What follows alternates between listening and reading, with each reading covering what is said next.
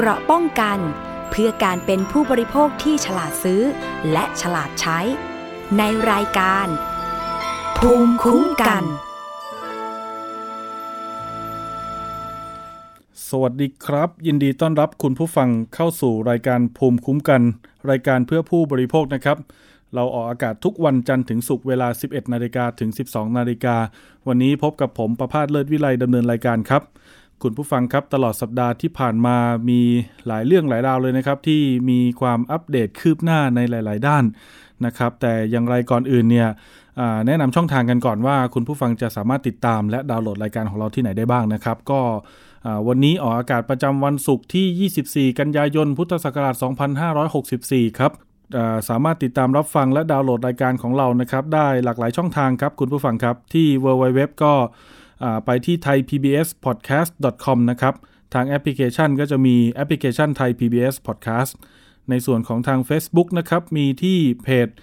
facebook.com/thaipbspodcast นะครับ ถ้าเกิดเป็นช่องทางสถานีวิทยุ รับฟังได้ผ่านทางสถานีวิทยุชุมชนนะครับ ที่เชื่อมโยงสัญญาณจากไทย PBS นะครับ รวมถึงสถานีวิทยุในเครือ R Radio ครับ ของวิทยาลัยอาชีวศึกษาทั้งหมด 142 สถานีทั่วประเทศนะครับ คุณผู้ฟังครับตลอดสัปดาห์ที่ผ่านมามีหลายเรื่องราวนะครับ โดยเฉพาะเกี่ยวกับเรื่องคำสั่งนะครับ จากนายกรัฐมนตรีครับพลเอกประยุทธ์จันโอชานะครับ นายกรัฐมนตรีและรัฐมนตรีว่าการกระทรวงกลาโหมนะครับ ที่มีคำสั่งไปยังหน่วยงานที่เกี่ยวข้องนะครับ ให้ดำเนินการเร่งรัดการแก้ไขปัญหานะครับ ทั้งด้านการป้องกันและปราบปรามนะครับ เกี่ยวกับเรื่องการหลอกลวงนะครับ โดยเฉพาะช่องทางออนไลน์ต่างๆ ภัยผ่านไซเบอร์นะครับ ก็มีหลากหลายหน่วยงานที่มีการขยับขยื่นนะครับ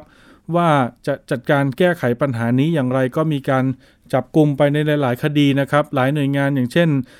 มูลนิธิเพื่อผู้บริโภคในส่วนของภาคประชาชน ก็มีการยื่นเรื่องเข้าไปที่สำนักงานกสทช เหมือนกันนะครับ เกี่ยวกับเรื่อง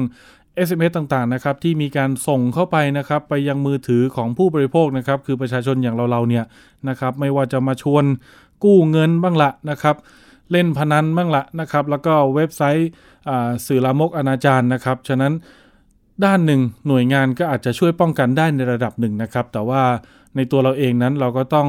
ป้องกันแล้วก็คัดกรองเนื้อหาที่จะเข้ามาถึงตัวเราด้วยนะครับ คุณผู้ฟังครับ รวมถึงตัวลูกหลานเราด้วยนะครับ เพราะว่ายุคนี้มันเร็วจริง ๆ นะครับ ในส่วนของข้อมูลข่าวสาร วันนี้ครับคุณผู้ฟัง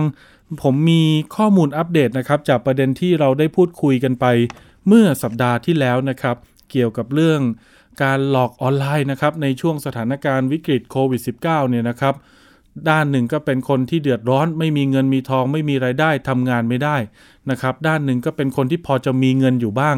นะครับ แต่ก็อยากจะหาช่องทางลงทุน มันก็เลยเป็นช่องทางให้กับมิจฉาชีพนะครับ หรือผู้ที่ไม่ประสงค์ดีนะครับ ในบางส่วนบางกลุ่มที่จะมาชักชวนให้ท่านนั้นไปซื้อของออนไลน์นะครับ จากแหล่งที่ไม่น่าเชื่อถือนะครับ ไปลงทุนนะครับกับช่องทางที่มันไม่โปร่งใสไม่ผิดกฎหมาย หรืออาจจะไม่ได้มีอยู่จริงนะครับ แต่ด้วยความที่ให้ผลตอบแทนสูงนะครับ มาล่อตาล่อใจก็ทำให้มีหลายท่านนะครับที่หลงเชื่อไปบางคนลงทุนน้อยนะครับ บางคนก็ลงไปเยอะเลยนะครับ ก็มีได้รับความเสียหายกันเยอะพอสมควร ในประเด็นเกี่ยวกับเรื่องสัปดาห์ที่แล้วเราคุยกันถึงการลงทุนเทรดหุ้นนะครับ เทรดหลักทรัพย์ เทรดตราสารทางการเงินนะครับที่มีคนมาชักชวนเป็นผู้หญิงคนหนึ่ง อยู่ที่อำเภอแม่ออนจังหวัดเชียงใหม่นะครับก็มาชักชวนโดยการโพสต์ Facebook นะครับว่าามาลงทุนกับฉันไหมนะครับฝากเทรดหุ้นมาเทรดหลักทรัพย์กันตราสารทางการเงินต่างๆนะครับไม่รู้ว่าไปลงทุนที่ไหนบ้างนะครับ ก็อาจจะเป็นทั้งในไทยและต่างประเทศ หรือลงทุนจริงหรือเปล่านี้ก็ไม่รู้นะครับแต่สิ่งสำคัญที่เขาอ้างก็คือว่า ถ้าลงทุนวันนี้ ในจำนวนเงินเนี่ยขั้นต่ำ1,000 ดอลลาร์ ก็ตีกลมๆ ประมาณ 30-32 บาท ก็ประมาณ 30,000-32,000 บาท ท่านรอไป 30 วัน ท่านได้เงินกลับมาเท่าตัวเขาอ้างว่าอย่างนั้น คือพูดง่ายๆว่าเดือนหนึ่งเนี่ยได้ผลกำไรเนี่ยหนึ่งร้อยเปอร์เซ็นต์นะครับก็มีคนไปหลงเชื่อครับ โอนเงินลงไปลงทุนเยอะเลยครับ บางคนไม่ได้โอนเงินนะครับ บ้านใกล้กัน เอาเงินไปให้เขาถึงบ้านเลยนะครับ แล้วถามว่าเอาเงินไปให้ถึงบ้านนี่เขาจะให้อะไรมาเป็นหลักฐานว่าฉันเนี่ยลงทุน เขามีคูปองการลงทุนให้นะครับ คุณผู้ฟัง แต่เมื่อเวลาผ่านไปมันก็เกิดคล้ายๆ กับหลาย ๆ คดีที่ผ่านมานะครับ ก็คือ ได้เงินบ้างนะครับ พอได้เงินมาก็ไม่ถอนทุนคืนนะครับ เอาไปลงอีกนะครับ บางคนนี่ไปกู้หนี้ยืมสินมีบ้าน ก็เอาไปจำนองมีรถเอาไปจำนำเอาเงินมาลงก่อน เพราะว่าหวังว่าเดี๋ยวเดือนเดียวก็ได้คืนแล้วนะครับ เท่าตัวนะครับ แต่พอถึงสรุปสุดท้ายแล้วเกิดปัญหาไม่เป็นดังหวังครับ ไม่ได้เงินคืน แถมยังต้องเสียหาย ต้องไปนั่งใช้หนี้ที่ไปกู้มาอีกนะครับพอจะไปเรียกร้องเงินคืนจากคนที่เขามาชักชวนเรา เขาก็อ้างว่าไม่มี นะครับประสบปัญหาเกิดปัญหาในการลงทุนรอไปก่อนนะครับ พอจะแจ้งความก็กลายเป็นว่าบางคนนี่ถูกขู่เหมือนกันว่า อาจจะแจ้งความกลับอาจจะฟ้องความเอ่อฟ้องคดีกลับนะครับตรงนี้ก็เป็นปัญหาอยู่เหมือนกัน โดยข้อมูลล่าสุดนะครับจากสพแม่ออนนะครับสถานีตำรวจภูทรแม่ออนจังหวัดเชียงใหม่ มีการรายงานข้อมูลครับคุณผู้ฟังครับว่าคดีนี้มีผู้เสียหายเข้าแจ้งความแล้วนะครับ ไม่ต่ำกว่า 40 คนนะครับเบื้องต้นจาก 40 คนนี้คาดการมูลค่าความเสียหายได้ประมาณ 5 ล้านกว่าเกือบ 6 ล้านนะครับแต่อย่างไรก็ตามจากข้อมูลที่เราคุยกับคุณมดนะครับแหล่งข่าวผู้ร้องเรียนเมื่อสัปดาห์ที่แล้วครูคุณมดให้ให้ข้อมูลว่าน่าจะมีผู้เสียหายที่มากกว่านี้นะครับแล้วก็ไม่ได้มีแค่ที่แม่อ่อนด้วยนะครับยังมีอีกหลายพื้นที่หลายจังหวัดนะครับที่อาจจะเสียหายจากการไปลงทุนกับผู้ชักชวนรายนี้นะครับ เขาบอกว่าต่ำๆนี่น่าจะไม่ต่ำกว่า 100 คนนะครับมูลค่าเพอๆอาจจะเกินหลักร้อยล้านบาทครับคุณผู้ฟัง อย่างไรก็ตามนะครับ จากที่ผมได้ตรวจสอบข้อมูลเบื้องต้น และพูดคุยกับทางพนักงานสอบสวนนะครับ ก็ได้ข้อมูลว่าพนักงานสอบสวนเนี่ยรับแจ้งคดีไว้แล้วนะครับ ก็มีพยานหลักฐานเพียงพอครับ ที่จะรับคำร้องทุกข์ไว้ดำเนินเป็นคดีอาญานะครับ พร้อมทั้งนี้เนี่ยได้มีการสั่งตั้ง พนักงานสอบสวนนะครับ โดยให้ตำรวจนะครับ ฝ่ายสอบสวนทั้งโรงพักเลยนะครับ เป็นคณะพนักงานสอบสวนเพื่อสอบปากคำผู้เสียหายคดีนี้ ฉะนั้นถ้าเกิดท่านอยู่ในพื้นที่แม่ออนนะครับ แล้วไปลงทุนกับผู้ชักชวนรายนี้นะครับ น่าจะรู้จักกันดีอยู่แล้วแหละครับ ในเชียงใหม่คดีนี้ก็ดังพอสมควร ถ้าท่านอยู่ที่แม่ออนโอนเงินตอนที่ลงทุนโอนเงินหรือจ่ายเงินกันในเขตของสอพแม่ออน ท่านก็ไปแจ้งความที่สพแม่ออนนะครับภายใน 90 วันหรือ 3 เดือน ในเบื้องต้นให้ยืนระยะแบบนี้ แต่บางนักกฎหมายบางท่านก็บอกว่า คดีนี้มันน่าจะเป็นช่อโกงประชาชน ซึ่งเป็นเขาเรียกว่าเป็นข้อหาที่หนักกว่า อาจจะไม่ได้อยู่ในห่วง 3 เดือนก็ได้ แต่อย่างไรก็ตามผมแนะนำว่า ถ้ารู้ตัวก็รีบไปแจ้งเถอะนะครับ จะได้รักษาสิทธิ์ในการที่จะดำเนินคดีทางกฎหมายกับเขาไว้ก่อนนะครับ ในส่วนของตำรวจนะครับก็มีการสอบปากคำผู้เสียหายไปแล้วพอสมควรนะครับ แล้วก็ขณะนี้มีการเรียกตัว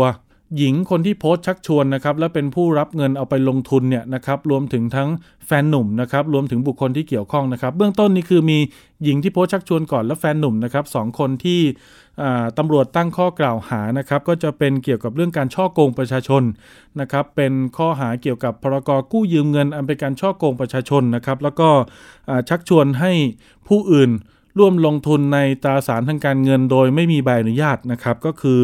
เหมือนเสมือนว่าตัวเองเป็นโบรกเกอร์นะครับจริงๆ แล้วโบรกเกอร์นี่ต้องมีใบอนุญาตนะครับ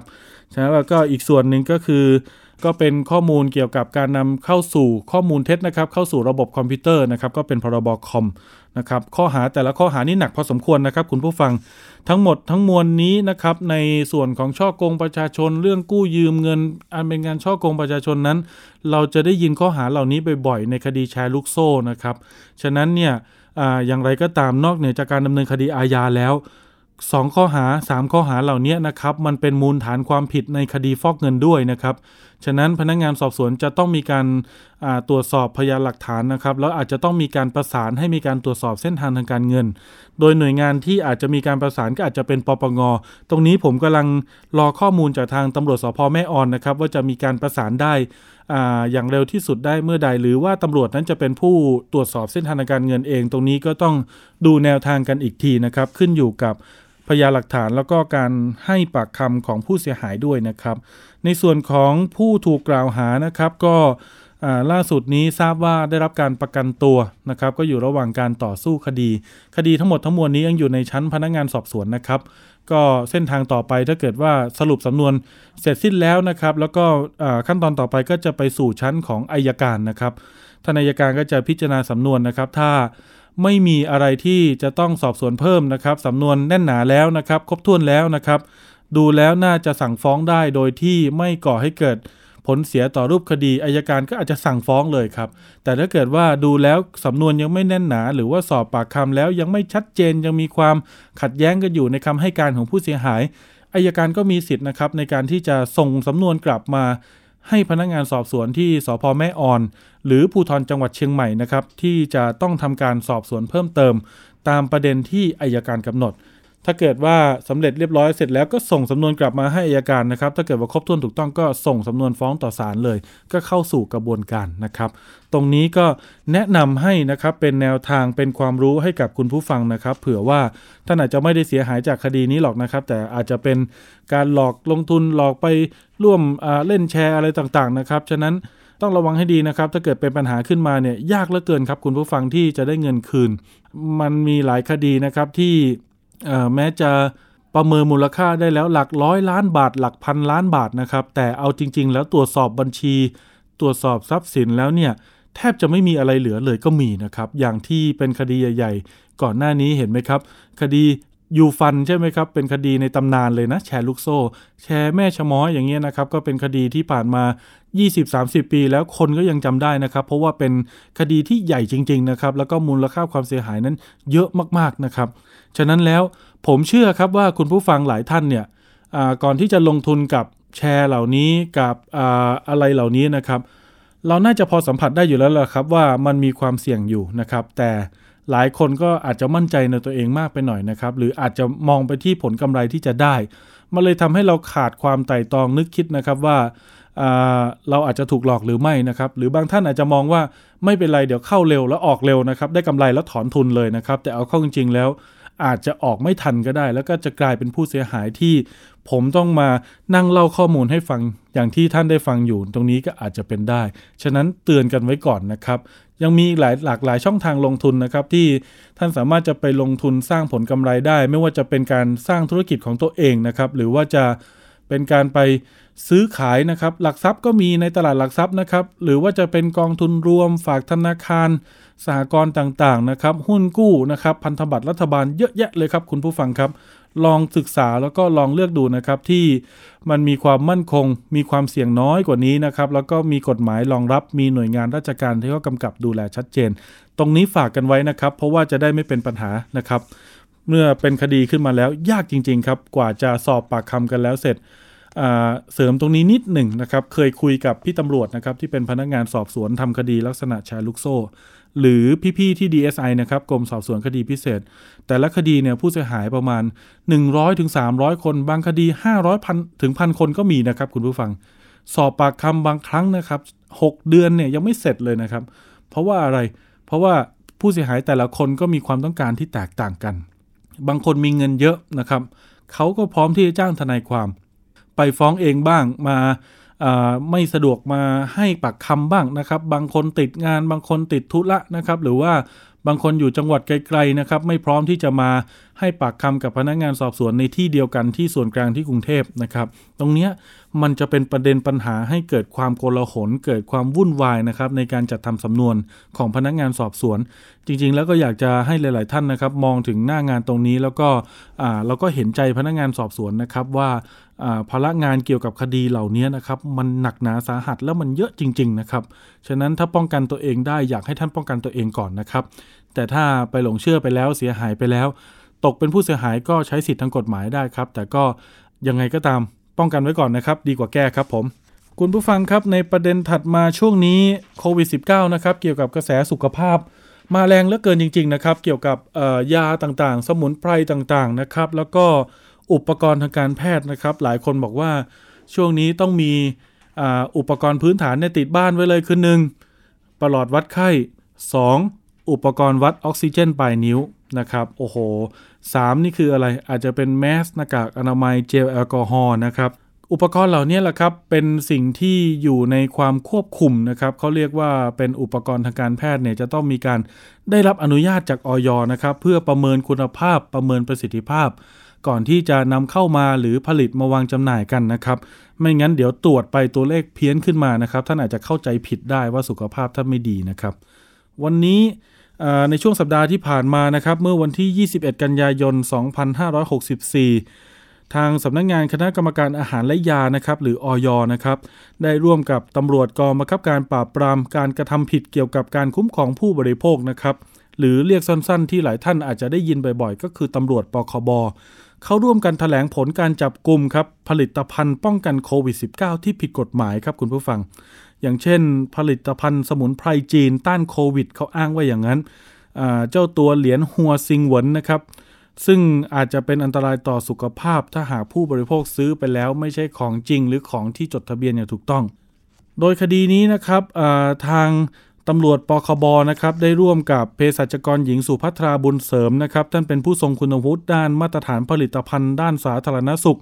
และอีกตำแหน่งก็รักษาราชการแทนรองเลขาธิการออยนะครับถแถลงผลจับกลุ่มผลิตภัณฑ์ป้องกันโควิด -19 เช่น ผลิตภัณฑ์ยาสมุนไพรเหรียญหัวซิงเหวินแบบแคปซูล เครื่องมือแพทย์นะครับประเภทชุด PPE นะครับที่เอาไว้ป้องกันเชื้อ เครื่องวัดออกซิเจนปลายนิ้วนะครับแล้วก็เจลแอลกอฮอล์นะครับที่ไม่ได้มาตรฐานหรือไม่ได้จดทะเบียนอย่างถูกต้อง และอาจเป็นอันตรายต่อสุขภาพและการใช้งานของผู้บริโภคครับ ท่านรักษาราชการแทนรองเลขาธิการออยนะครับ เปิดเผยว่าเจ้าตัวผลิตภัณฑ์เหรียญหัวซิงหวนเนี่ยปกติแล้วเนี่ยมันเป็นผลิตภัณฑ์ที่เป็นยาสมุนไพรนะครับที่มีผู้ขออนุญาตนำเข้าอย่างถูกต้องตามกฎหมาย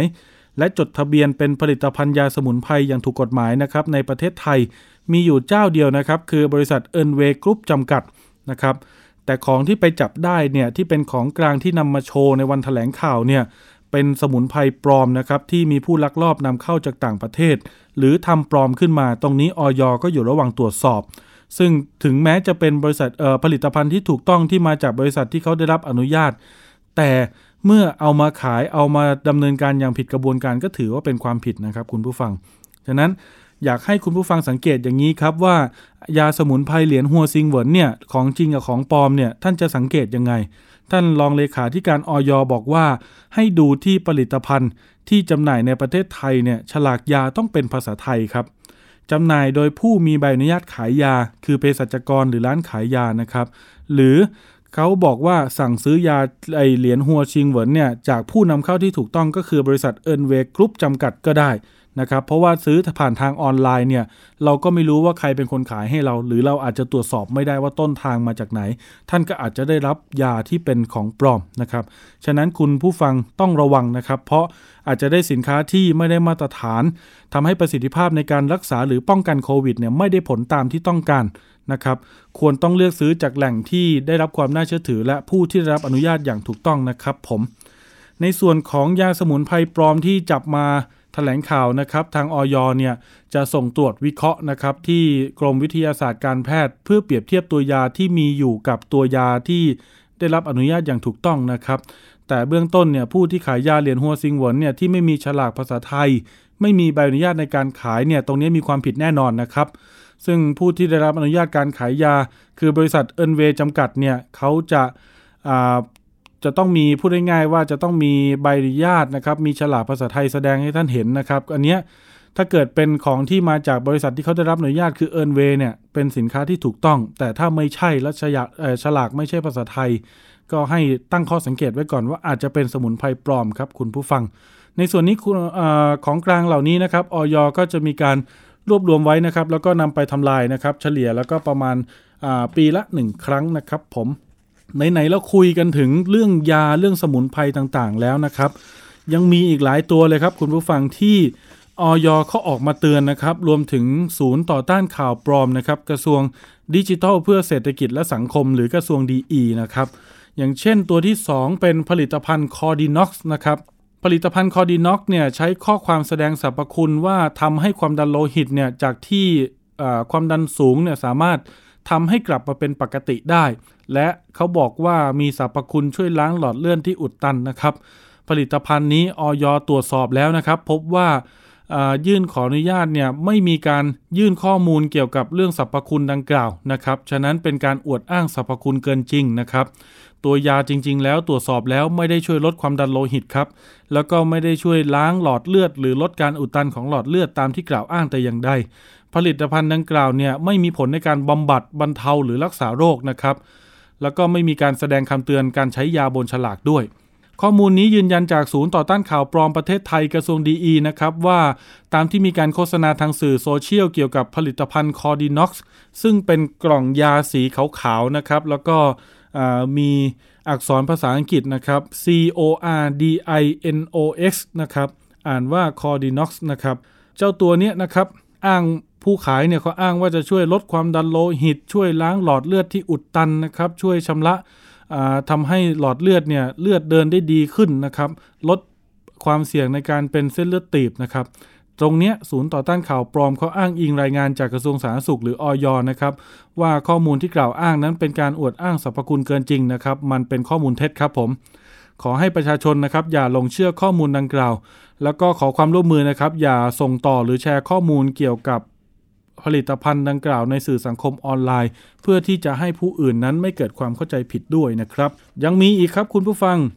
นอกจากคอร์ดิน็อกซ์แล้วนะครับ ยังอีกชิ้นหนึ่งก็จะเป็นผลิตภัณฑ์ที่ชื่อว่า W Vit C ครับเขาอ้างว่าช่วยเสริมภูมิคุ้มกันต้านโควิด -19 นะครับ ส่วนนี้นะครับอย. และศูนย์ต่อต้านข่าวปลอมกระทรวงดีอีเขาตรวจสอบข้อเท็จจริงแล้วนะครับ ก็พบว่าเป็นข้อมูลเท็จเช่นกัน เป็นการอวดอ้างสรรพคุณเกินจริงครับ โดยก่อนหน้านี้ผลิตภัณฑ์ W วิตซีเนี่ยเขาใช้ข้อความแสดงสรรพคุณว่าเขาช่วยเสริมนะครับภูมิคุ้มกันต้านโควิด -19 นะครับ ทางออยเขาก็ตรวจสอบครับ พบว่าผลิตภัณฑ์ดังกล่าวเนี่ยขออนุญาตเป็นผลิตภัณฑ์เสริมอาหารครับคุณผู้ฟัง มีเลขออยนะครับ แต่ในการยื่นขออนุญาตไม่มีการยื่นข้อมูลเกี่ยวกับสรรพคุณในการเสริมภูมิคุ้มกันหรือต้านโควิดตามที่กล่าวอ้างเลยนะครับ ฉะนั้นจึงยืนยันได้ว่าผลิตภัณฑ์เสริมอาหารดังกล่าวเนี่ยไม่มีผลในการบำบัดบรรเทาหรือรักษาโรคนะครับ เพราะว่าถ้าเกิดมีสรรพคุณจริง ๆ อย่างนั้นนะครับ จะต้องมีการยื่นเข้ามาให้ออยเขาตรวจสอบแล้วนะครับ นอกจากนี้เนี่ยยังมียังไม่มีการแสดงคำเตือนการใช้ยาบนฉลากด้วยนะครับ ฉะนั้นก็ขอให้คุณผู้ฟังระมัดระวังนะครับในการที่จะซื้อผลิตภัณฑ์นี้นะครับ ย้ำชื่อให้อีกทีครับ W w i t C นะครับเป็นขวดกลมๆนะครับ สี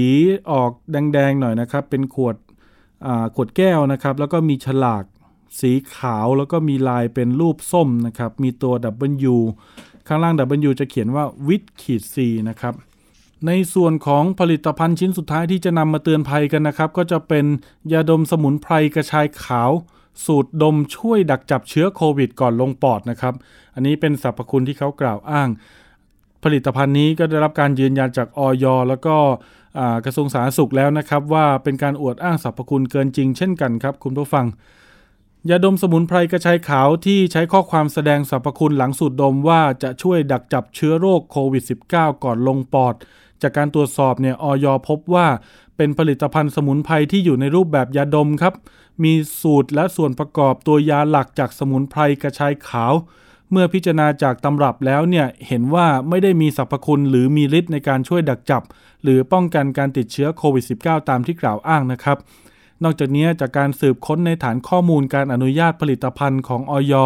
ไม่พบการอนุญาตผลิตภัณฑ์สมุนไพรดังกล่าวแต่อย่างใด เตือนประชาชนนะครับ อย่าซื้อยาดมสมุนไพรดังกล่าวมาใช้เพื่อวัตถุประสงค์นี้นะครับ แล้วก็ อย่าไปส่งต่อหรือแชร์ข้อมูลนะครับในสื่อสังคมออนไลน์นะครับ เพราะว่าคนที่เขาได้รับข้อมูลเขาอาจจะเกิดความเข้าใจผิดได้ทั้งนี้ทั้งนั้นนะครับจากผลิตภัณฑ์ทั้งหมดที่ผมว่ามานะครับ ก็คุณผู้ฟังสามารถไปติดตามข่าวสารนะครับ ได้ที่ www.fda.moph.go.th นะครับ หรือง่ายๆครับเข้าไปที่ Google นะครับ แล้วก็พิมพ์ว่าออยนะครับ ก็จะขึ้นเว็บไซต์ของออยขึ้นมานะครับ ท่านสามารถเข้าไปตรวจสอบรายชื่อผลิตภัณฑ์ที่ผมนำมาเล่าให้ฟังนะครับว่าออยเขาออกมาเผยผลการตรวจสอบนะครับ ได้ที่หน้าเว็บไซต์ของออยเลยนะครับ หรือจะโทรไปที่สายด่วนออยก็ได้ครับ โทร 1556 นะครับ ก็จะมีข้อมูลเกี่ยวกับผลิตภัณฑ์ต่างๆ เหล่านี้นะครับว่าอันไหนขออนุญาตถูกต้องอันไหนเป็นผลิตภัณฑ์ที่ขออนุญาตอย่างไม่ถูกต้องนะครับ หรือเป็นของปลอมนะครับ อีกกระทรวงหนึ่งก็จะอยู่ที่ศูนย์ต่อต้านข่าวปลอมนะครับ กระทรวงดิจิทัลเพื่อเศรษฐกิจและสังคมนะครับที่ www.antifakenewscenter.com นะครับเซิร์ชใน Google ได้เลยครับคุณผู้ฟัง ในประเด็นเกี่ยวกับเรื่องความเดือดร้อนนะครับของช่วงวิกฤตการณ์โควิด -19 นั้นจริงๆ แล้วมีหลากหลายประเด็นเหลือเกินนะครับ นอกจากวิกฤตการณ์ทางการแพทย์และสาธารณสุขวิกฤตด้านการทำงานนะครับ วิกฤตด้านสุขภาพแล้ว การใช้ชีวิตการค้าการขายหลายท่านก็ได้รับผลกระทบนะครับ เพราะว่าจริง ๆ แล้วตอนนี้เราอาจจะได้ยินหลายครั้งหลายคราวนะครับ ที่มีคดีเกิดขึ้นเยอะเหลือเกินครับ ทั้งการหลอกลวงนะครับ เดี๋ยววันนี้เดี๋ยวผมจะให้ท่านได้ฟังข้อมูลจากผู้เสียหายนะครับเขาเป็นพ่อค้าโน้ตบุ๊กนะครับขายโน้ตบุ๊กให้กับลูกค้าคนหนึ่งนะครับ อยู่ที่จังหวัดนครพนมนะครับอำเภอท่าอุเทนครับคุณผู้ฟังพ่อค้าคนนี้นะครับสองสามีภรรยาเนี่ยนะครับได้รับการติดต่อจาก คนกลุ่มหนึ่งนะครับว่าอยากจะซื้อโน้ตบุ๊กนะครับเขาก็ขายให้ในราคา 3,500 บาท คนกลุ่มนี้บอกว่าจะเอาโน้ตบุ๊กไปฟังเพลงนะครับไปร้องเพลงคาราโอเกะอยากให้ช่วยลงโปรแกรมให้หน่อยนะครับคนที่เขาขายโน้ตบุ๊กเขาก็ลงโปรแกรมให้นะครับเมื่อลงโปรแกรมให้แล้วเอาสินค้าไปส่งมอบจะรับเงินกลับบ้านนะครับ ก็ถูกกลุ่มคนเหล่านั้นอ้างตัวครับว่าเป็นตัวแทนลิขสิทธิ์ของเพลงนะครับ ซึ่งเขาก็ พากันไปที่โรงพักนะครับ ไปเจรจาไปมีการเรียกร้องเงินนะครับ ตรงเนี้ยนะครับก็กลายเป็นคดีความขึ้นมา เหตุการณ์นี้เกิดตั้งแต่วันที่ 5 เมษายนนะครับ ปีนี้นะครับ ในช่วงเย็นของวันที่เออขออภัยครับคุณผู้ฟัง ในช่วงเย็นของวันที่ 4 เมษายนนะครับ ก่อนสงการปีนี้นะครับ มีเหตุการณ์นี้เกิดขึ้นนะครับ ที่อำเภอท่าอุเทนจังหวัดนครพนมเรา เราได้รับแจ้งข้อมูลร้องเรียนถามว่าทำไมเพิ่งแจ้งเข้ามา เนื่องจากว่าคดีนี้นะครับ ตอนนี้อยู่ในกระบวนการที่รอศาลท่านเนี่ยเรียกไปไต่สวนนะครับ หรือว่านัดขึ้นศาลนะครับ ผมมีสายของคุณปูนะครับ คุณศรีพิมพาใจทองนะครับ เป็นผู้เสียหายและเป็นผู้ร้องเรียนจากจังหวัดนครพนมนะครับ ผมพี่ปูสวัสดีครับ ค่ะ สวัสดีค่ะ พี่ปูครับเล่าให้ฟังหน่อยครับ ที่มาที่ไปเราไปขายโน้ตบุ๊กแล้วทำไมเราถึงโดนจับลิขสิทธิ์ครับเนี่ย ค่ะ คือว่าวันนั้นเป็นวันที่สี่เมษาค่ะ ครับ แฟนได้ได้ลงขายโน้ตบุ๊กมือสองในในแอปของ Facebook อะค่ะ เป็น Market อะค่ะ แล้วพี่คนนี้ได้ติดต่อเข้ามา แต่ตอนที่แฟนซื้อขายกันนะคะหนูไม่ได้อยู่ในเหตุการณ์ตรงนั้นนะคะค่ะ เพราะว่าเขาสั่งซื้อกันในแชทอะค่ะ แต่ว่าตอนที่คือให้เล่าตอนตอนซื้อขายได้ไหมคะ หรือว่าให้เล่าตอนจับกลุ่มเลยอะคะ อันนี้เป็นโน้ตบุ๊กที่เราใช้เองแล้วขายหรือว่าเราเปิดร้านเป็นร้านขายอุปกรณ์คอมพิวเตอร์อยู่แล้วครับ ไม่ค่ะเป็นเป็นเรา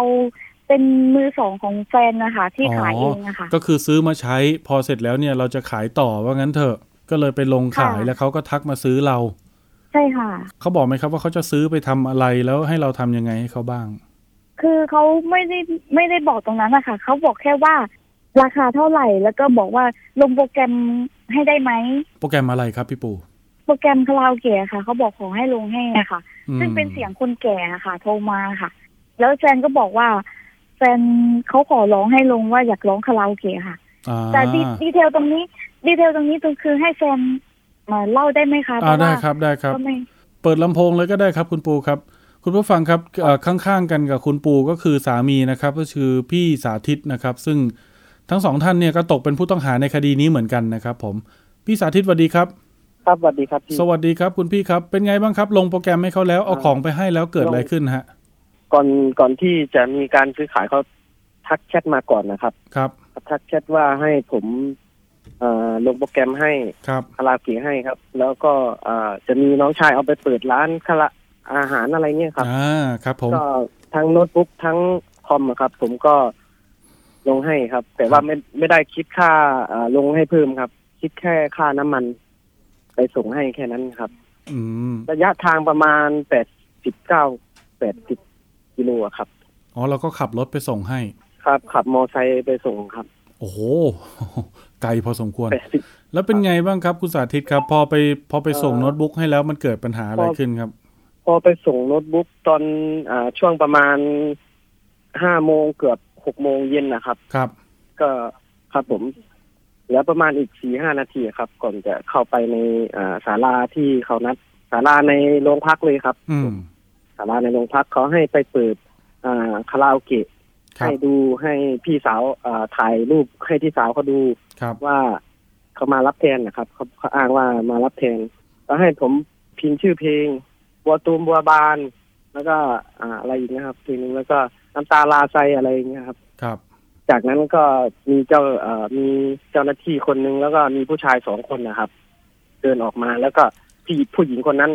ผู้หญิงคนนั้นก็บอกว่าเป็นเจ้าหน้าที่ลิขสิทธิ์ครับเพลงมาจับผมครับก็ยืนยืนยืนแค่ใบอ่าแต่ไม่มีใบพนักงานอะไรนะครับเขาไม่ได้แสดงไม่มีบัตรแสดงพนัเอกสารอะไรม่แล้วด้แสดงแล้วเขาเรียกร้องอะไรบ้างครับเขาบอกว่าตอนหลังจากนั้นก็ให้ขึ้นไปเคลียร์กันลงบนโรงพักอะครับ ครับ เป็นไงบ้าง แต่แต่ผมแต่ผมนี่ไม่ยอมไม่ยอมให้เอาของผมขึ้นไปอะครับ ครับ แต่แต่พวกนั้นเขาก็เอาขึ้นไปอะครับ ครับ ซึ่งผมไม่ยอม ครับ หลังหลังจากนี้เดี๋ยวให้แฟนแฟนอ่าคุยครับเพราะว่าตอนตอนนั้นผมก็ไปอยู่ในอ่าห้องห้องขังอ่าไม่ไม่ไม่ใช่ครับ เป็นห้องอ่าของสืบสวนนะครับ อ๋อ โอเค โอเคเอาต่อจากนั้นเอาเอาเราต่อเลยครับเราต่อเลยครับ เวลาเรามีครัจำบกัด ครับค่ะครับ คุณปูแล้วยังไงต่อครับ พอ พอค่ะพอเขาขึ้นไปโรงพักแล้วเขาบอกกับเราว่ายังไงเขาต้องการอะไรฮะ คือเขาบอกว่าหนูอะไปแฟนหนูอะค่ะละเมิดลิขสิทธิ์เพลงของเขาอะค่ะ อืม แต่ตอนนั้นอะหนูขอดูสำเนาบัตรประจำตัวว่าจะเป็นเจ้าหน้าที่จริงไหมครับ แล้วก็หนูอะหนูได้ละเมิดตรงไหนอะไรอย่างเงี้ยค่ะ แต่ว่าคือเขาไม่ให้คำตอบตรงนี้เลยค่ะ คือไม่พูดอะค่ะ อืมแล้วพี่ผู้หญิงอะค่ะ ไปสอบปากคำแฟนแฟนหนูแทนร้อยเวรนะคะ ก็คือนั่งคือนั่งเป็นสอบคน เองเลยเหรอ นั่ง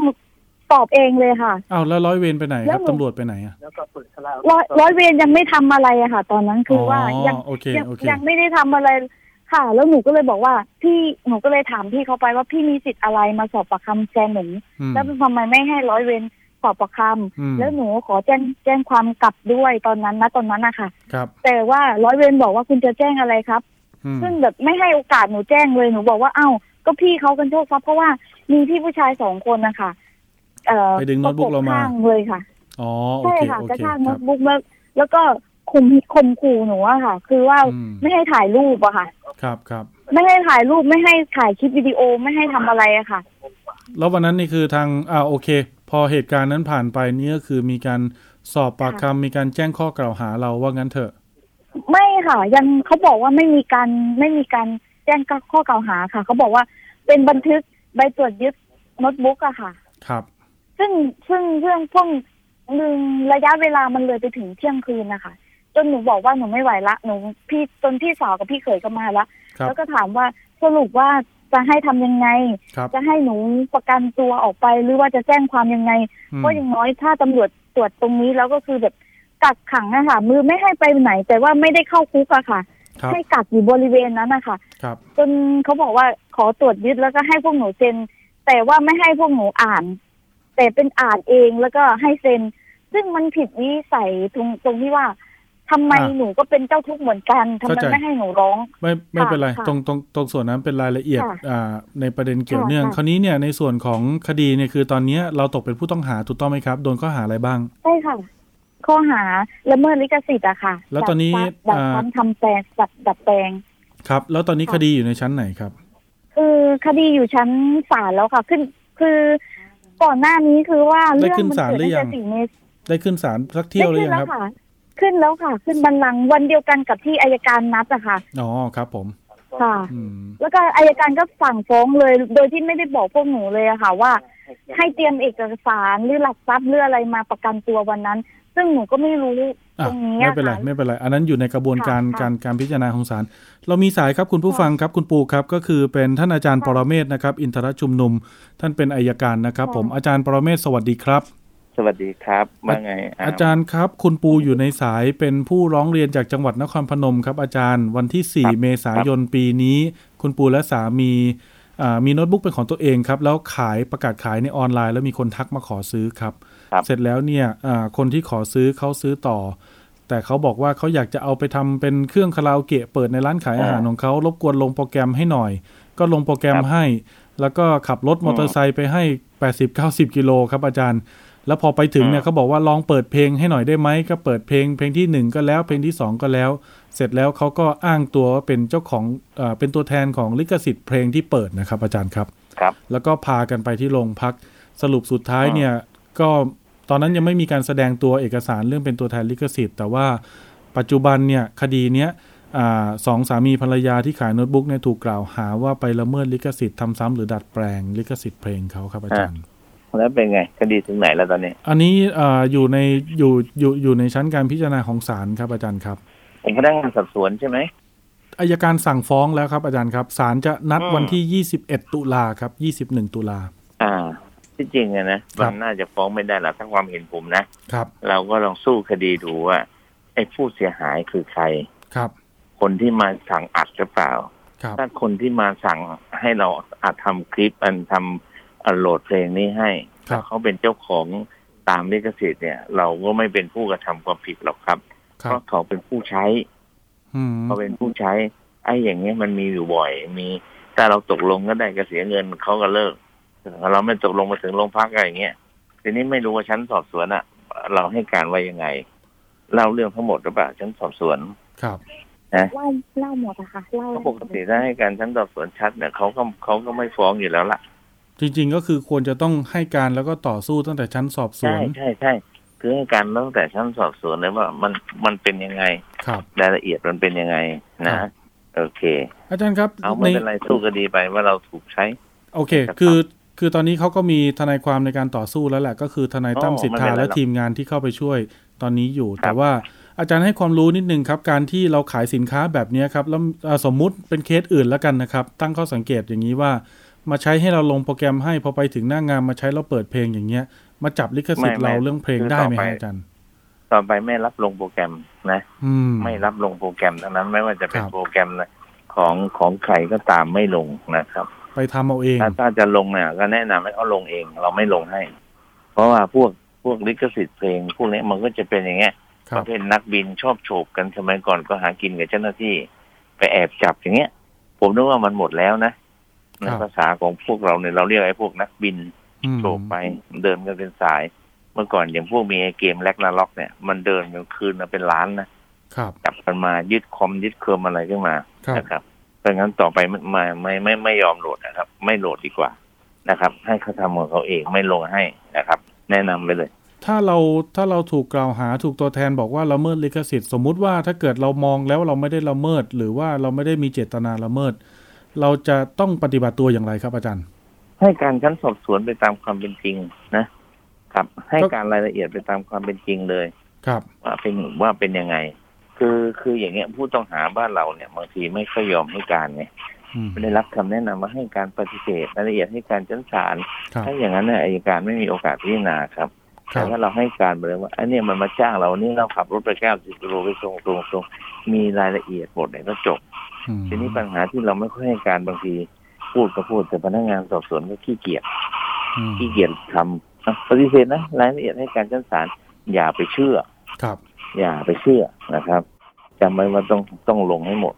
อย่างนี้ถ้าเกิดว่าเราสู้คดีจนศาลตัดสินแล้วว่าเราไม่ได้ละเมิดลิขสิทธิ์ เรามีโอกาสแจ้งความตัวแทนลิขสิทธิ์กลับไหมครับได้ว่าได้ได้มาแจ้งข้อความข่มขู่กันโชคได้มาเรียกได้เงินเราอย่างเงี้ยฮะใช่นะอืครับมเพอๆเนี่ยถ้ามีการเรียกเงินขู่ว่ามีการเรียกเงินเนี่ยอาจจะเป็นการโชคทรัพย์ด้วยซ้ำไปโอ้โอเคสู้คครับดีดีครับครับครับเดี๋ยวยังไงได้ผลคดีนี้ ขออนุญาตสัมภาษณ์อาจารย์เป็นความรู้เพิ่มเติมนะครับผมๆ ครับครับ ขอบคุณมากครับอาจารย์ครับ สวัสดีครับครับสวัสดีครับ ครับผม คุณปูเดี๋ยวคุยเพิ่มเติมนะครับ ผมเดี๋ยวยังไงเดี๋ยวทีมข่าวเราติดตามข้อมูลความคืบหน้าอีกครั้งหนึ่งนะครับในสัปดาห์หน้าคาดว่าน่าจะได้ความชัดเจนถึงข้อมูลทั้งหมดนะครับ ผมใช่ค่ะโอเคครับผมครับขอบคุณครับ สวัสดีครับสวัสดีค่ะครับคุณผู้ฟังครับโอ้โห เวลาน้อยเหลือเกินนะครับในเดี๋ยวไปติดตามข้อมูลสาระความรู้ในช่วงถัดไปนะครับ ช่วงคิดก่อนเชื่อครับกับดรเอ่อขออภัยครับ ช่วงคิดก่อนเชื่อนะครับกับดรแก้วกังสดานอัมภัยนะครับท่านเป็นนักพิษวิทยานะครับและคุณชนาทิพย์ไผ่พงศ์วันนี้มาในตอนชนิดของหน้ากากอนามัย ประสิทธิภาพการป้องกันโควิด -19 และข้อมูลที่ระบุบนฉลาก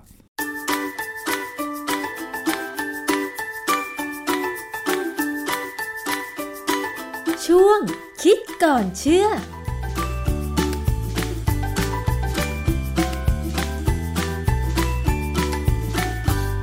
พบกันในช่วงคิดก่อนเชื่อกับดรแก้วกังสดานนภัยนักพิษวิทยากับดิฉันชนาทิพไพรพงษ์เช่นเคยนะคะ วันนี้เราจะมาคุยกันเกี่ยวกับเรื่องของฉลากข้างบรรจุภัณฑ์ตอนนี้นะคะเรา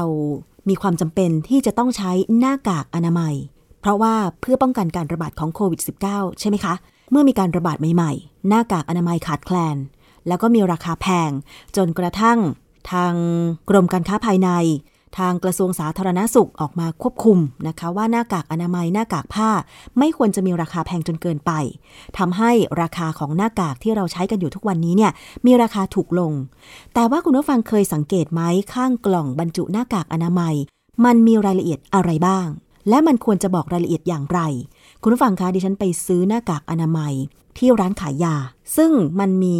ตัวหนังสือข้างกล่องว่าเป็น medical mask หลายท่านค่ะ ไปเจอคำว่า surgical mask แล้วก็คำอื่นๆด้วย ก็เลยงงไปกันใหญ่ว่าตกลง หน้ากากอนามัยแต่ละชนิด มันคืออะไรกันแน่ อย่างเช่น medical mask หรือ surgical mask เนี่ย มันคือหน้ากากอนามัยทางการแพทย์เหมือนกันหรือเปล่า ต้องไปฟังจากอาจารย์แก้วค่ะ อาจารย์คะ มันก็มีความงงสงสัยเหมือนกันนะคะอย่างคำว่า medical mask กับ surgical mask เนี่ย ดิฉันก็เข้าใจว่ามันเป็นหน้ากากอนามัยทางการแพทย์ อันนี้เข้าใจถูกหรือเปล่าคะอาจารย์ เออจริง ๆ แล้วเนี่ยเป็นคำเดียวกันหมดนะฮะคือคำว่า medical mask surgical mask และมีคำหนึ่ง procedure mask สามคำเนี่ยเป็นคำที่ WHO นะองค์การอนามัยโลกเนี่ยมีบทความเรื่อง advice on the use of mask in the community during home care and in healthcare setting in the context of the novel coronavirus 2019 nCoV outbreak บทความที่ตีพิมพ์เมื่อวันที่ 9 มกราคม 2020 เขาบอกว่ามันมีความหมายเดียวกัน ไม่ว่าจะเป็น medical mask surgical mask หรือ procedure mask ไอ้คำว่า procedure เนี่ยผมก็ประหลาดใจนะ ไม่เคยเห็นเหมือนกัน แต่ปรากฏว่า WHO เดกำหนดไว้ procedure เนี่ยแปลว่าแต่ละขั้นตอนของการปฏิบัติการ เขาคงหมายถึงเวลาที่หมอผ่าตัดคงมีขั้นตอนนะนะค่ะ สะกดอย่างนี้นะคะอาจารย์ procedure mask ก็คือ P R O C E D U R E แล้วก็คำว่า mask นะคะ procedure ตัวดีออกเป็นตัว J นะฮะคือคำพวกเนี้ย procedure เนี่ยจริงพวกผมรู้จักดีนักวิทยาศาสตร์เนี่ยรู้จักดี เพราะเวลาเราทำแลบทำปฏิบัติการเนี่ยเขาจะเขียนว่า procedure ต่อไปนี้อะไรเงี้ยนะคือขั้นตอนต่อไปนี้ทำยังไงนะฮะนั้นคำพวกเนี้ยเป็นคำเดียวกัน ส่วนใหญ่จะมีคำว่า medical กับ surgical เท่านั้นเองที่ติดอยู่ แต่ว่าถ้าเป็นกล่องที่บางประเทศเขาอาจจะใช้คำว่า procedure ได้นะฮะหรือเป็นกล่องของหน้ากากระดับที่หมอเขาใช้จริงๆเนี่ยอาจจะใช้คำนี้นะฮะค่ะ น่าสนใจอันหนึงคือว่าหน้ากากอนามัยเนี่ยมีได้กี่ชนิด ผมก็พยายามไปดูข้อมูลของออยนะ จะไม่อธิบายแล้วว่าเขามีคำอธิบายอะไรบ้าง แต่ว่ามันมีเรื่องน่าสนใจคือเขาบอกว่า ถ้าเป็นหน้ากากอนามัยทางการแพทย์เนี่ยจริง ๆ แล้วเนี่ยเขาพูดถึง N95 นะ N95 แบบที่เป็นหน้ากากอนามัย คือต้องระบุด้วยว่าเป็นหน้ากากอนามัย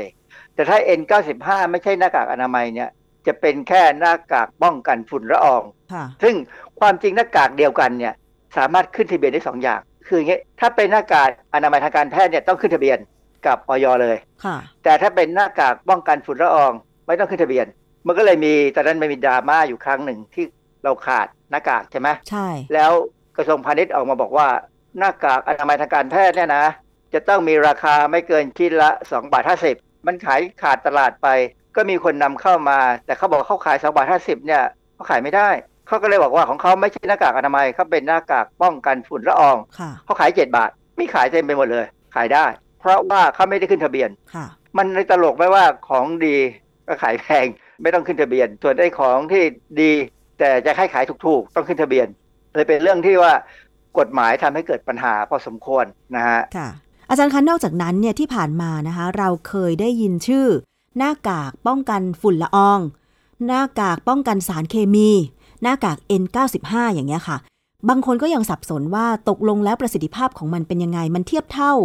เอ่อในการป้องกันทั้งฝุ่น หรือว่าป้องกันสารเคมี หรือว่าสามารถป้องกันเชื้อโรคได้คะอาจารย์ คือหน้ากากป้องกันฝุ่นละอองเนี่ยเขาไม่ได้กำหนดขนาดของรูมาสักเท่าไหร่ คือ วัสดุที่ใช้ทำหน้ากากเนี่ยมันจะต้องมีรูใช่ไหมค่ะเพราะไม่ไม่อย่างนั้นเนี่ยเราหายใจไม่ออก แต่ว่ารูเนี่ยใหญ่เล็กมีความหมาย เพราะว่าถ้าเป็นสารเคมีเลยนะ ตัวมันเล็กมาก นะขนาดเล็กมากต้องใช้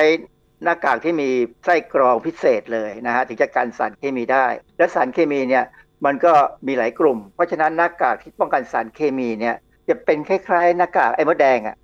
ที่เราเรียกไอ้มดแดงหรือที่ตำรวจบางครั้งเขาใช้หรือว่าคนที่เขาปฏิบัติงานเวลามีควบคุมฝูงชน สงมีคอุบัราติมภัย ยิงแก๊สน้ำตาอย่างเงี้ยเขาต้องใช้หน้ากากป้องกันสารเคมีนั่นแหละค่ะไอ้ตัวนั้นน่ะสุดยอดนะฮะอืมกันได้หมด แต่ว่าที่กรองเนี่ยต้องเปลี่ยนทุกจังหวะเวลาที่เหมาะสม เพราะว่าถึงจุดหนึ่งมันจะหมดสภาพอ๋อนะฮะค่ะส่วนถ้าเป็นฝุ่นละอองธรรมดาเนี่ยอย่าง PM 2.5เนี่ยเราก็ใช้หน้ากากที่กันฝุ่นกันละอองเกสรกันควันไฟอะไรก็ตามเนี่ยบางอันก็ถูกบางอันก็แพง ถ้าเป็น N95 เนี่ยจะแพง เพราะว่า เขาใช้วัสดุดี และเขากันฝุ่นละอองขนาดเล็กได้ ซึ่งความจริงเนี่ย N95 เนี่ยเอามาใช้เป็นหน้ากากทางการแพทย์ได้เลยสบายๆ หมายความว่าใส่แล้วป้องกันได้อย่างดี แต่ใส่แล้วไม่ค่อยสบาย เพราะมันจะอึดอัด คือหมายความว่าหน้ากาก N95 ที่เราใช้ป้องกันฝุ่น PM 2.5 เราจะสามารถนำมาใช้เพื่อป้องกันเชื้อโควิด -19 ได้ด้วยใช่ไหมคะอาจารย์ ถ้าเป็นยี่ห้อที่เรารู้จักกันดีว่าเป็นยี่ห้อที่ดีอะนะ ค่ะใช้ได้ แต่ถ้าเป็นยี่ห้ออื่นผมไม่กล้าพูดนะ เพราะว่าไม่เคยอืมไม่เคยเห็นข้อมูลอืมว่าเวลาเขาบอก N95 ของเขาเนี่ยความหมายคือ 95 แบบไหนเนื่องจากว่าเวลาบอกว่า N95 เนี่ยนะมันหมายความว่าอย่างเงี้ยคือเขาออกแบบมาเพื่อปกป้องผู้สวมใส่ โดยการกรองอนุภาคในอากาศขนาด 0.3 ไมโครเมตรหรือเราเรียกว่า 0.3 ไมครอนก็ได้ค่ะนะโดยที่ว่าอนุภาคตั้งแต่ 0.3 ไมโครเมตร หรือไมครอนเนี่ยนะ แล้วก็ที่ใหญ่เกินกว่านี้นะจะถูกกรองได้อย่างน้อย 95%คือยังไงก็ไม่100%ในวิทยาศาสตร์ที่เราจะไม่พูดอะไรที่เป็น100%เด็ดขาดนะค่ะฮะหน้ากากเนี่ยมันขึ้นอยู่ว่ายี่ห้อดีหรือไม่ดี ถ้าเป็นยี่ห้อที่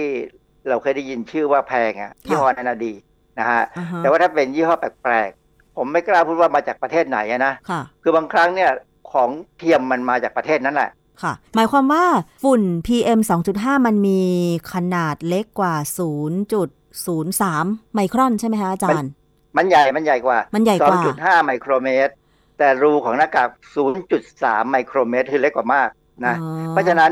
PM 2.5 มันผ่านไม่ได้อยู่แล้ว แล้วเชื้อโรคล่ะคะ มีขนาดเท่าไหร่อย่างโควิดเอ่อ19 เชื้อโรคเนี่ยนะ อย่างอย่างแบคทีเรียก่อนนะ แบคทีเรียเนี่ย 0.5 ถึง 2.0 ไมโครเมตร อย่างนั้นก็ใหญ่กว่านะใหญ่กว่า เพราะฉะนั้นหน้ากากเนี่ยกรองได้ ผมถึงบอกเลยว่า N95 เนี่ยจริง ๆ แล้วเนี่ย ใช้ในการผ่าตัดได้ ใช้ในโรงพยาบาลได้ เพียงแต่ว่ามันใส่ไปแล้วเนี่ยถึงพักหนึ่งมันจะหายใจลำบาก ใช่ดิฉันเคยใส่ มันแทบจะหายใจไม่เข้าอะค่ะอาจารย์ ต้องคนที่ชินและคนที่บริหารการหายใจเก่งถึงจะทำได้นะค่ะฮะแล้วเชื้อโควิดปัญหาคือ19 ล่ะคะอาจารย์ มันมีขนาดเท่าไหร่ดี๋ยวล่ฟังถ้าเป็น N95 เนี่ยมันแพงนะอย่างน้อยใกล้ร้อยบาทใช่ถึงเกินร้อยบาทนะใช่ใช่99บาทอาจารย์ซาโควีซาโควี2 หรือพวกไวรัสพวกเนี้ยในกลุ่มของโคโรนาไวรัสเนี่ยจะมีขนาด particle นะ particle หมายความว่า 1 ตัวเลยนะ เราใช้คำว่า particle นะไม่ใช่เซลล์นะค่ะเพราะว่าไวรัสเนี่ยไม่ได้เป็นเซลล์สิ่งมีชีวิต มันเป็น particle เท่านั้นเอง มีขนาด 0.05 ถึง 0.14 ไมโครเมตรค่ะเล็กกว่าจุด3นะ เล็กกว่าจุด3ไมโครเมตร เพราะฉะนั้นจริง ๆ แล้วเนี่ยเชื้อไวรัสแต่ละ particle จะผ่านหน้ากากทุกอย่างได้หมดค่ะ ก็แสดงว่าป้องกันไม่ได้แต่เป็นที่รู้กันว่าไวรัสเนี่ยต้องอยู่กับฝอยน้ำลายเสมอ อยู่เดี่ยวไม่ได้เพราะอยู่เดี่ยวมันแห้งเมื่อไหร่มันก็หมดสภาพ ฝอยน้ำลายมนุษย์เนี่ยนะที่อ่านออกมาเนี่ยจะอยู่ที่ประมาณ 5 ถึง 10 ไมโครเมตร ซึ่งใหญ่กว่ารูของ N95 รูของ N95 นี่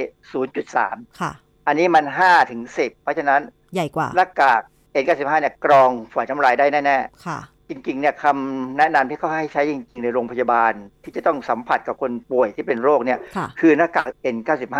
ถึงแม้ว่าหน้ากาก N95 นั้นจะระบุ หรือไม่ระบุคำว่าใช้ทางการแพทย์ก็ตาม ก็สามารถใช้ได้ในการที่จะกรองปาร์ติเคิลของไวรัสซาโควี2ที่ไปกับฝอยน้ำลายของเราได้นั่นเองใช่ไหมคะอาจารย์ ใช้ได้ถ้าเป็นยี่ห้อที่เราเชื่อใจ ผมต้องระบุตรงนี้ เพราะว่าผมกังวลมากเลยว่ามี N95 ปลอมเนี่ยขายเยอะ เพราะว่าราคามันแพง แล้วตอนนี้มันยังมีหน้ากากที่เป็นแบบทรงใส่สบาย เป็นครอบจมูก แผ่นผืนใหญ่ ๆ แล้วก็มีที่ปิดตรงสันจมูกแล้วก็ใต้คางด้วยนะ ส่วนมากเนี่ยครับจะระเรีบุยกว่าบอกว่ามาจากเกาหลี แต่ก็ไม่แน่ใจว่าผลิตมาจากเกาหลีจริงหรือเปล่า หรือว่ามีฐานการผลิตอยู่ที่จีนอย่างเงี้ยอาจารย์ มันตกตอนนี้นะคะ แผ่นละประมาณ 2 บาท 2 บาท 50 เหมือนกับราคาของหน้ากากอนามัยทางการแพทย์ อาจารย์แบบนี้จะแยกเป็นประเภทไหน ถ้าเราซื้อเดี่ยวเนี่ยเราจะไม่เห็นว่าฉลากคืออะไร แต่ถ้าเราซื้อทั้งกล่องเนี่ยเราดูที่กล่องนะฮะว่าเขาชื่อยี่ห้ออะไรแล้วไปเช็คดูในเว็บของออยนะ เว็บของออยเนี่ยก็จะมีส่วนหนึ่งที่เขาเรียกว่าตรวจสอบคุณภาพหรืออะไรสักอย่างเนี่ยนะให้เราดูว่าหน้ากากเนี่ยขึ้นทะเบียนหรือยังบอกชื่อไปแล้วเนี่ยเขาบอกว่าขึ้นทะเบียนแล้วก็อาจจะพอเชื่อใจได้นะฮะแต่ถ้าราคาประมาณไม่เกิน 2 บาท 3 บาทนี่นะผมว่าให้คำนึงไว้นะว่าของถูกไม่มี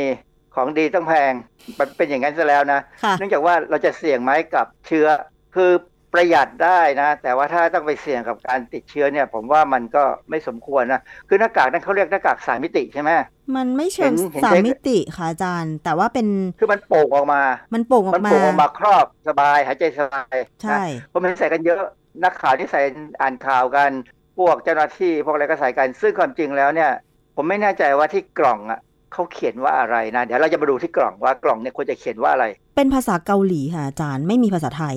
นั่นแหละคือสิ่งที่ยังไงก็ไม่ได้ขึ้นทะเบียนกับออยแน่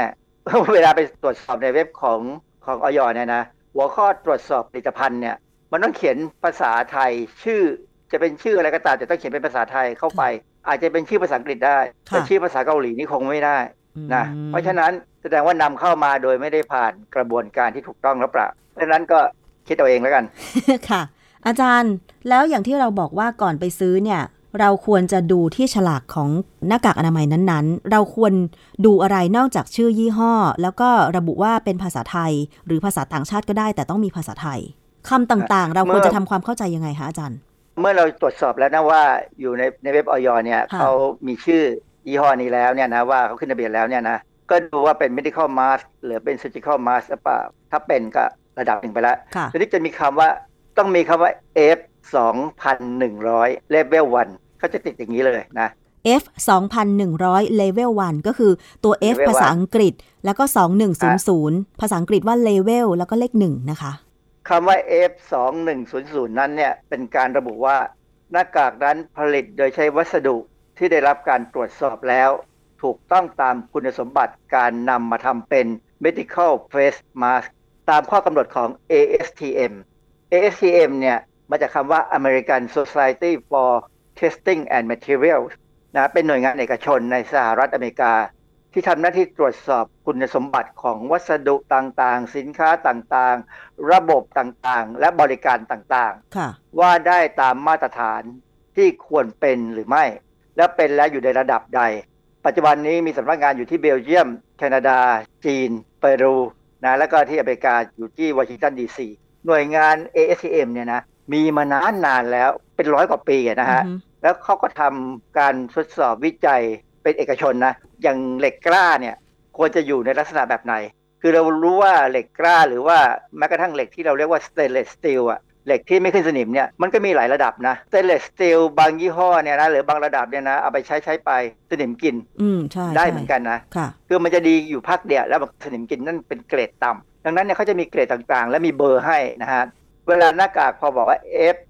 2,100 แล้วเนี่ยจะต้องมีคำว่า level 1เนี่ยหรือระดับหนึ่งเนี่ยมันเป็นการจัดลำดับคุณภาพวัสดุที่ใช้ทำหน้ากากระดับหนึ่งเนี่ยนะสามารถกีดขวางในระดับต่ำสำหรับการใช้งานทั่วไปเท่านั้นค่ะห้ามใช้กับละอองรอยสเปรย์หรือของเหลว ถ้าเป็นระดับ 2 ก็เป็นระดับกลาง ใช้กับละอองรอยสเปรย์และหรือของเหลวในระดับต่ำถึงปานกลาง ส่วนระดับ3เนี่ยกีดขวางในระดับสูงสุด ใช้กับของเหลวสเปรย์หรือของเหลวที่มีความเสี่ยงสูง สรุปแล้วที่เราใช้อยู่เป็น F 2 1 0 0 level 1มันยังอยู่ในระดับต่ำนะค่ะแต่ว่าอันเนี้ยใช้ได้ ถ้าเราจะไปใช้ระดับสามเนี่ยเข้าใจว่าคงมีบางยี่ห้อนั่นเองที่นำมาใช้ เนื่องจากว่า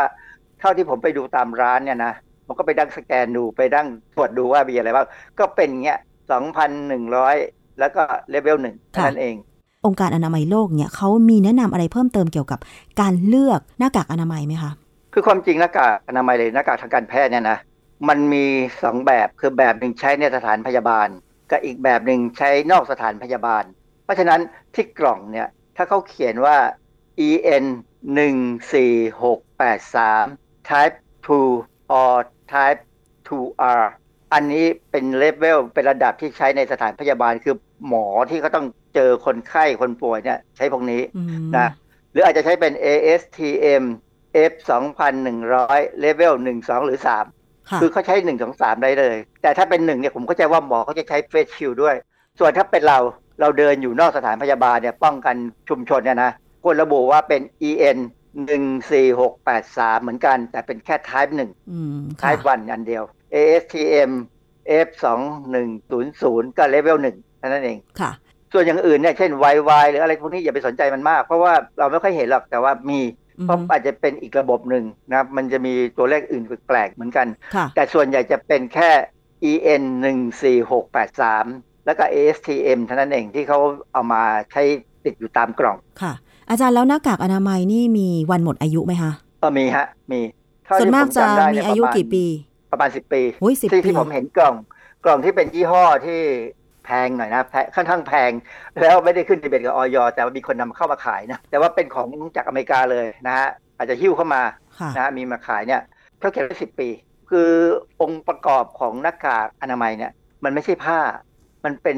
ใยสังเคราะห์ค่ะนะฮะเพราะฉะนั้นพอผ่านไปถึงจังหวะหนึ่งเนี่ย มันก็จะหมดสภาพค่ะ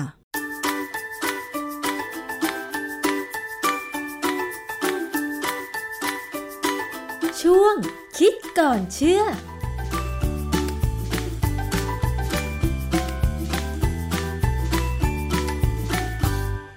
ครับทั้งหมดนี้ก็เป็นสาระความรู้และเป็นข้อมูลให้คุณผู้ฟังนั้นได้มีภูมิคุ้มกันไว้ป้องกันตัวเองและคนรอบข้างของเรานะครับ ผมสัปดาห์หน้าพบกันใหม่นะครับ ติดตามรายการของเราได้ทุกวันจันทร์ถึงศุกร์ครับ 11 นาฬิกาถึง 12 นาฬิกา วันนี้เวลาหมดลงแล้ว ผมขออนุญาตลาไปก่อนครับ สวัสดีครับ ตามรายการได้ที่ www.thaipbspodcast.com แอปพลิเคชัน Thai PBS Podcast หรือฟังผ่านแอปพลิเคชัน Podcast ของ iOS Google Podcast Android Podbean SoundCloud และ Spotify ติดตามความเคลื่อนไหวของรายการและแสดงความคิดเห็น โดยกดถูกใจที่ facebook.com/thaipbspodcast